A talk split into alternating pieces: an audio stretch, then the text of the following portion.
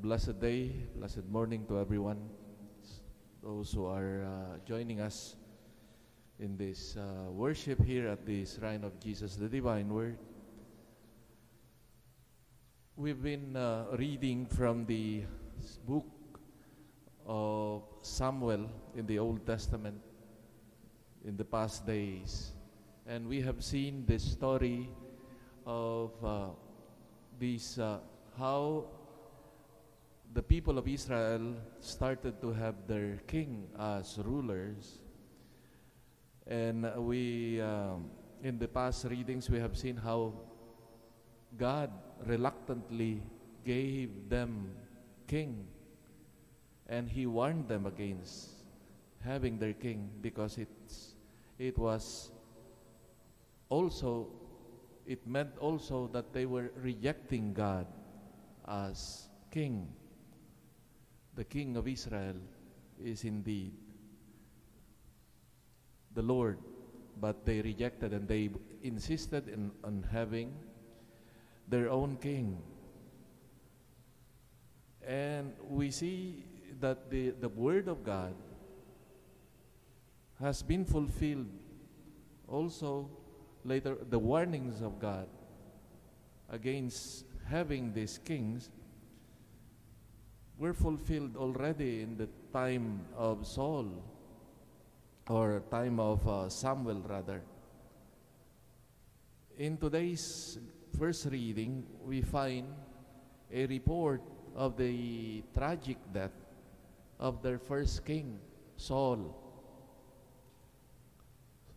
and his successor, his son, Jonathan, in the hands of their fierce and feared uh, enemies, the Philistines. With the death of Saul, who had been chosen and consecrated to liberate Israel from their enemies, it signaled a new chapter also in their history. In the part of the first reading today is the tribute of David to Saul and uh, Jonathan.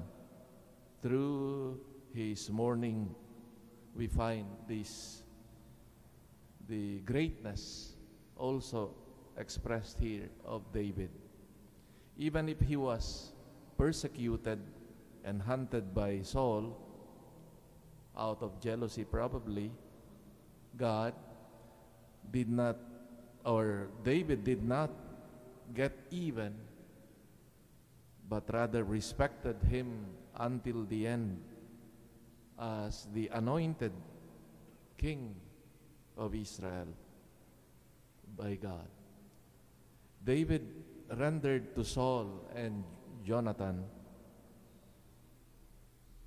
a tribute as heroes. Saul, the father, symbol of power and splendor, while the son, Jonathan, a very close friend of David, whom he loved as brother, as a friend. This biblical story, interwoven with sinister plots and struggles for power, is colored and transfigured by this endearing and nostalgic song of love.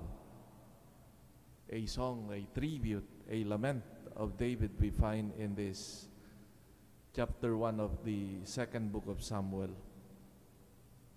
Truly, the word of God resounds with all the accents of human words. The story of friendship and brotherhood of David and Jonathan is one of the moving stories in this book, and in fact, in the whole Bible. Jonathan and David, uh, Jonathan saved David from the murderous scheme of his father Saul. David looked after Jonathan's uh, children after he was uh, killed. Great friends do these kinds of things for each other. Later on, Jesus, in the Gospel of John, used this beautiful image of friends to describe the kind of relationship that we should cultivate or that we have with Him to express this greatest and highest form of love.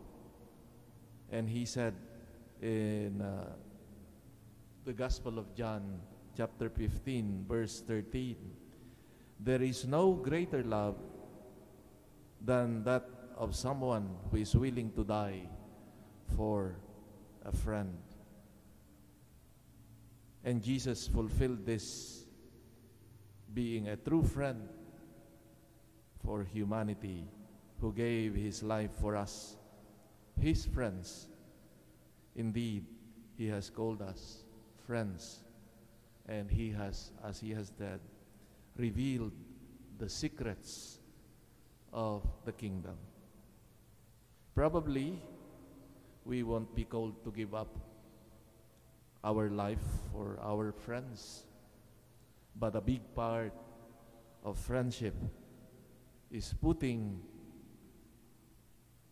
our friends' need before our own. And Jesus in the gospel today, we find because of his zealous zealousness in service that they say the gospel says that he did not even have time to eat serving others serving his people his friends. And his family thought that he was already uh, out of his mind. I think someone who is a true friend is like Jesus, who knows what is best for his friends. Put the needs of his friends before his own.